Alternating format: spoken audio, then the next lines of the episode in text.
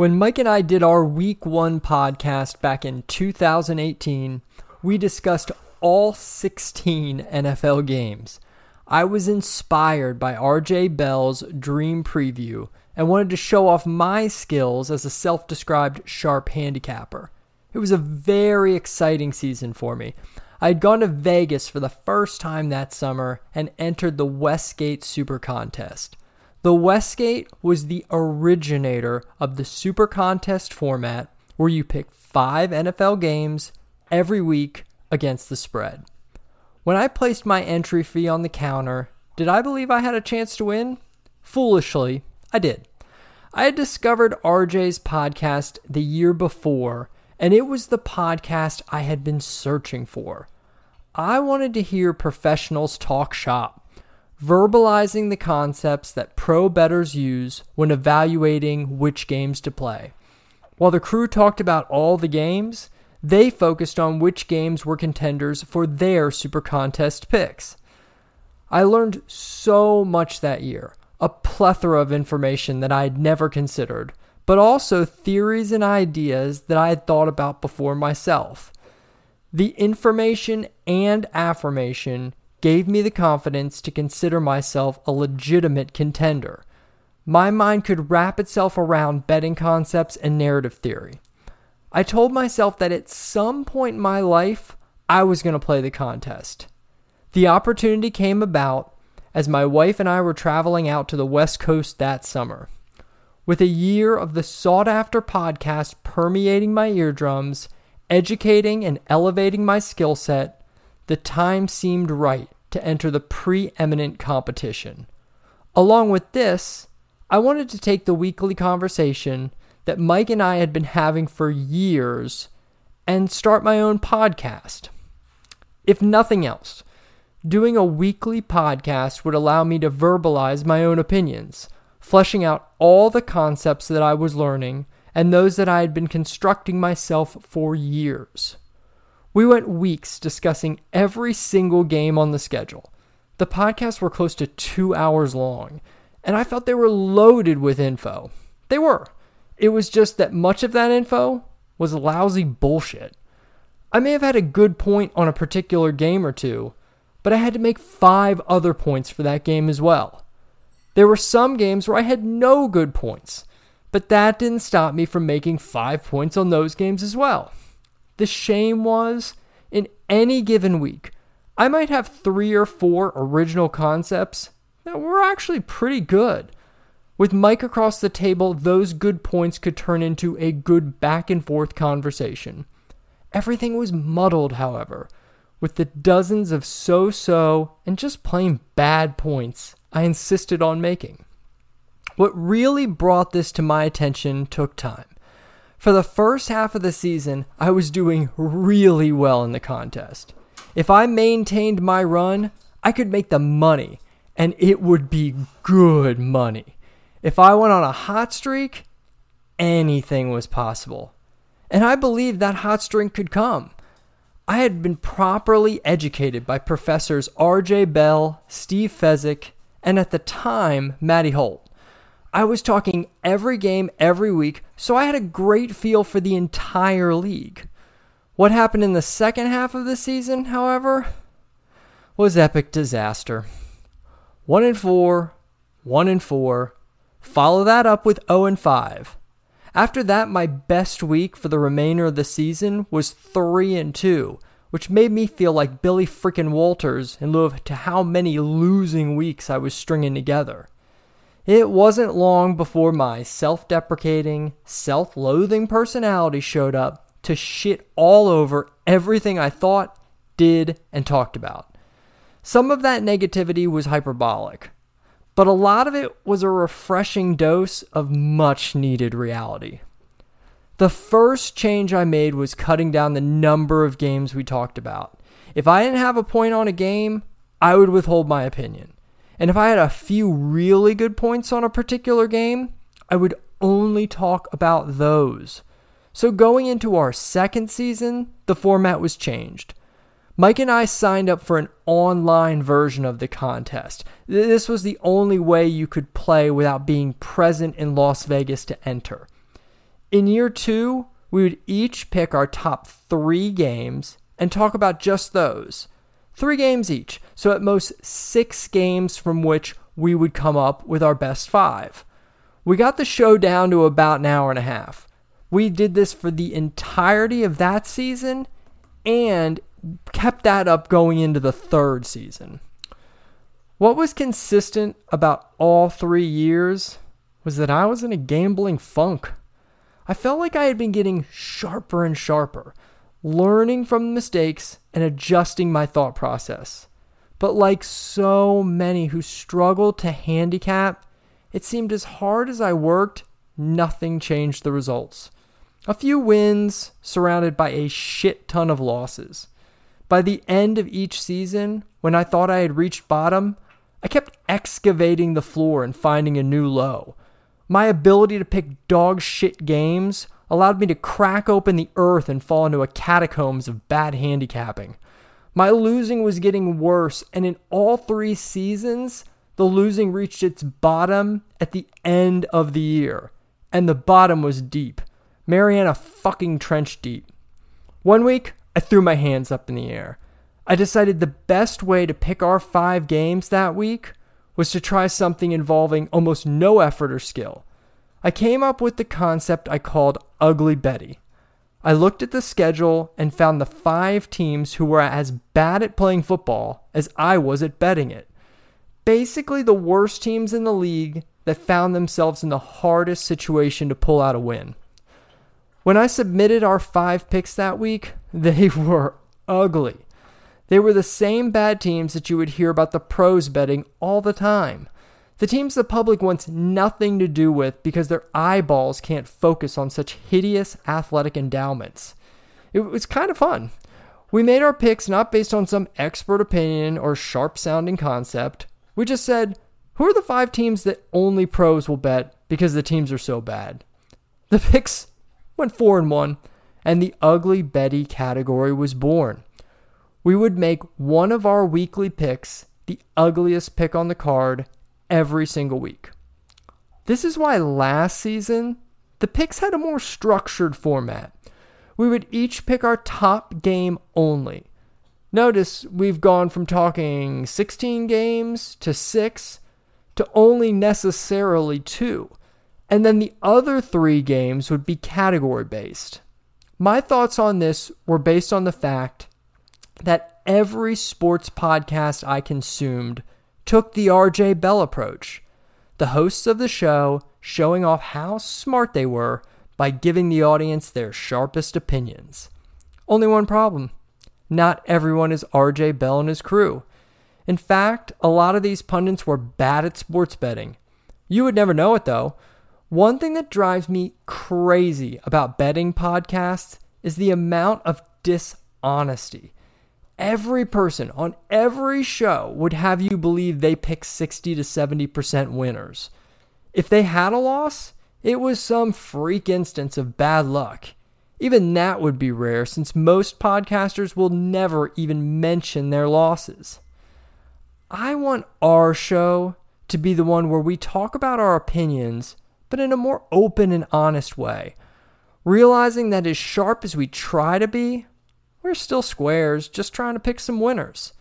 If we are open and honest, however, it creates a space to talk about the hardships of gambling. How work put in always doesn't equal winning results. We can talk about how frustrating it is to grind and grind, and the only destination reached is financial destitute. This is what gambling really is. It's really hard, and most people do not win. They lose and cost themselves money. That doesn't mean there isn't a good time to be had. It doesn't mean that there isn't rewarding work to be done, deep diving games. It also doesn't mean that losing will last forever. If nothing else, every gambler can sense that turn coming. Call it optimism, call it naivety, call it a kid with a dream. This year, as Mike and I enter the Super Contest, we will make every pick live on the show. Every pick will be based on a category. We will take a particular narrative and find the game that best fits. that will be the pick.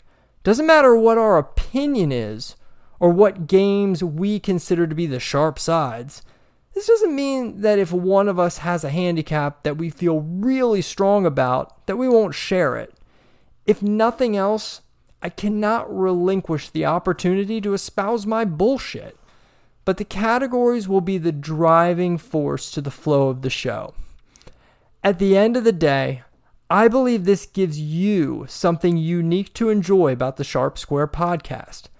A focus on the narratives and storylines, streamlining the ebbs and flows of the NFL season.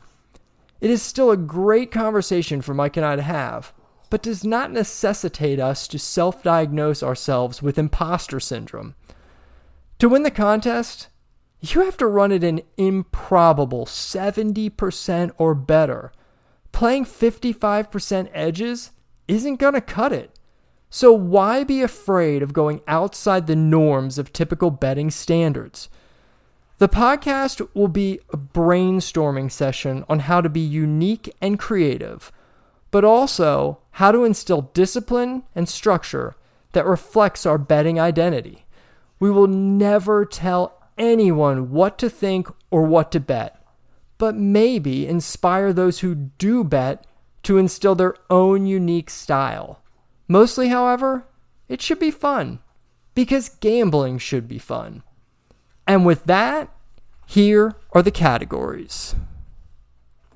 Category 1 The share of square. Public teams loved by the squares, and we love them too. The pros will bet the other side out of contrarian obligation but we will lean into the public. Just because the majority of people are suckers doesn't mean they are always wrong. Next category, you should know by now Ugly Betty. The sharp side, but no square has the stomach to play them or challenge their opponent. One team that no one is going to want to bet. This does not mean that everyone is betting the other side often that side is inflated and just becomes a pass on the game in general. I'm not sure why I called Ugly Betty. I promise, Betty's, it's nothing personal. Next category market correction.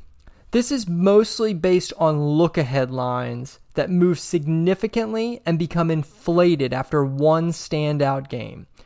Every week, you can look at the lines for the following week. After the games are played and the lines come out for the upcoming week, compare them to those look ahead lines. If there is significant movement, this is often due to an overreaction of one team being world beaters or one team being beat up by the world. It's a one game sample that creates overreaction. We want to buck that trend and, and bet the other side that has just gotten value. Let's say the Giants in the look ahead line are a two point underdog, and then they get the doors blown off by the Eagles. I can get down with that as an Eagles fan. The next week, the Giants are all of a sudden a four point underdog. The line went from plus two to plus four just because they lost to a really good Philadelphia Eagles team. This is most likely overreaction and unless there's some sort of significant injury for the G men, you can know that this line got moved based on the one game sample. Why else would the look ahead line have only been two? So you know you're getting a little value with four. These are great plays that you can make, and you really don't have to dig too deep into them. Just find a website that has the look ahead lines you can even recall it the following week and compare the numbers. The next category, the chain of custody. We did this last year and it was a lot of t- a lot of fun. You pick a team to bet in week 1. Just just make it random. Last year it was the Dolphins versus the Patriots and we took the Patriots. In week 2, you either bet the Patriots again or you fade them and you go with their opponent. If you fade them, then the opposing team becomes the decision for week three, and so on and so on. It makes the decision of at least one game that will be in our weekly picks a no brainer. You're not searching for a game. You know the team that you're either betting or fading, and the decision just has to be made. It, it takes one of the hard things, a little sidebar here. One of the most difficult things about picking five games is which five games to pick.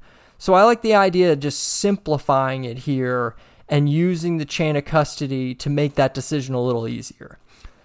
Next category is the media blitz. Look, this is nothing against anyone who likes to get their information from the Big Football Network or the Worldwide Leader. But there are no sports journalists left.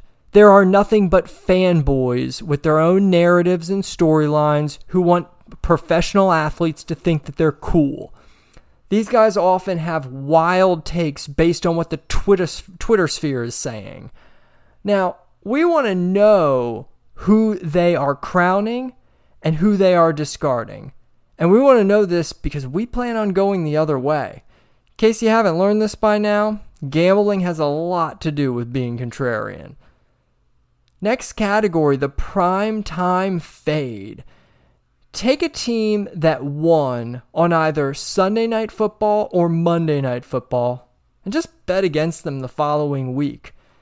Now, you can all look at your look ahead lines, and there's a very good chance that these nationally televised games, where they're standalone, there's no other games on at the time, these are the most watched games and lead to the most over speculation. So primetime fade to me is kind of a play on the look ahead line. If after the primetime game the line doesn't change, you probably really don't have a contender here. But when you do see a look ahead line that has moved significantly, and it was based on one of these Monday night or Sunday night games, those are sometimes the ones that you can be most assured are made on over speculation by the public. It also works for the other side too. The team that loses those games is all of a sudden going to have to sell the franchise. You might want to play them the next week. Next category, a favorite of mine, the Admiral Ackbar, It's a trap game. The bookies are begging you by putting out a suspect line that just seems way too friendly for players. Remember, no free squares on the bingo card. Remember, the bookies are not your friends. You might say to yourself, this team should only be getting three. Why are they getting three and a half? Because it's a fucking trap. Next category the circle the wagons game. The good team that is falling out of favor. It's time to bring it, or the season could be lost.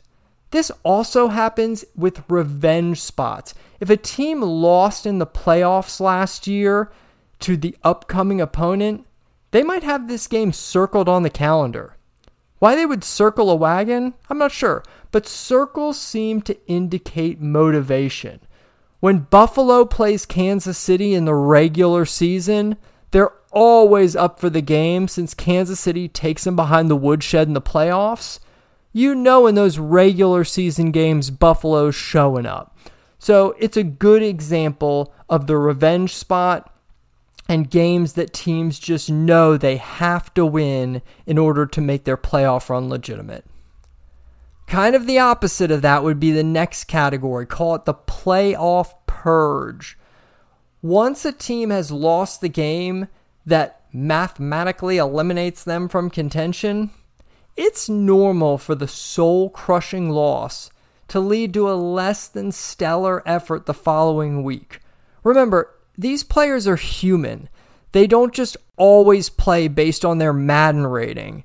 If you've worked all year long with aspirations to make the playoffs, and then all of a sudden in week 13 you find out there's no longer a chance to make the playoffs, eh, players might phone it in a little bit. Now, quick note on this this does not mean that this is a cash machine the rest of the season. You usually get this the week following the playoff purge, And then after that, the professional quality of these athletes come in. These guys got to know that they're going to be employed next year, and it might not be by the current team they're on. So it could just be resume building. So this only really works the week directly following the playoff purge. Next category false finishes. You're going to have to excuse me here because if you've listened to the podcast, you know I'm not really a guy who leans too much into stats. It's not that I'm anti analytics, it's just the fucking ego on people who think their opinions are facts because they give you numbers. Just like I can do, use words to bolster my theories, people can do the same with numbers. As the great Mark Twain once said, there are lies, there are damn lies, and there are statistics. Now let me talk out of the other side of my mouth. I like to look at box scores the day after the game. This goes back to my childhood where I would do this with an actual newspaper. I like to see who outplayed who based on the numbers. Use whatever stats you like but you can sort of see sometimes a team dominates the other team on paper. But maybe there was a random turnover or some fluky play that creates a win for the other side. This can then have the effect of altering the line. See, look ahead lines. If you have a losing team that dominated the stats and the following week they get an extra point from a line change, this can be a very lucrative side. Rarely, but sometimes, this can happen with both teams in a given matchup. The value team's opponent might get inflated because they won, even though they lost the stats. If I ever get this perfect storm, I am loading up on this spot. Speaking of spots, the sandwich shop spot. I went into great detail about this in last week's podcast, Another Love Letter to Gambling. Listening to it on Spotify, Google Podcast, Stitcher, or Apple Podcasts, or wherever you get your podcast. But wherever you get your podcast needs to be one of those four because I don't think I upload it to anywhere else. I'm a little bit technologically in- disinclined. But even though I talked about it last week, I like to hear myself talk so I will go into it again.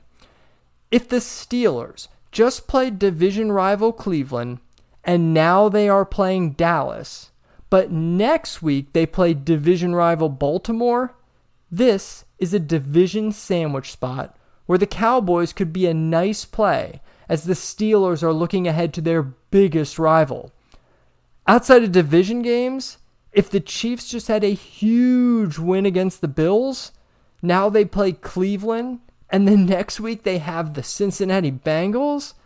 This might be the week to plug your nose and bet the Brownies, as the Chiefs are a little flat playing a team that isn't viewed as the playoff threat that KC and Cincy are. Next category mediocre meteorology. Assume the spread is undervaluing the weather. In reality, this is just a cheap way for me to bet against teams playing in humid Florida early in the year, or teams playing at high altitude in Denver in weeks one or two. Later in the season, dome teams playing in the Northeast in December. Weather is a factor that you could argue is always factored into the home field advantage, but I love to bet this regardless, so I made it a category. One of the perks of producing the podcast. No offense to you, sequel, but this one was my call. That's it. Those are the categories. Obviously, not every category will be used every week. Some will show up more than others. Ugly Betty, Chain of Custody, those will show up every week. There may be new categories that show up out of nowhere, sometimes during the season. See, perks of being the producer. Regardless, Mike and I will lean into these concepts to create a fun, thoughtful approach to playing the NFL in a super contest form. Take from it what you will and leave the rest. Buffet style as always. My only ask if you liked this podcast, consider listening to the next one. Good luck and happy betting.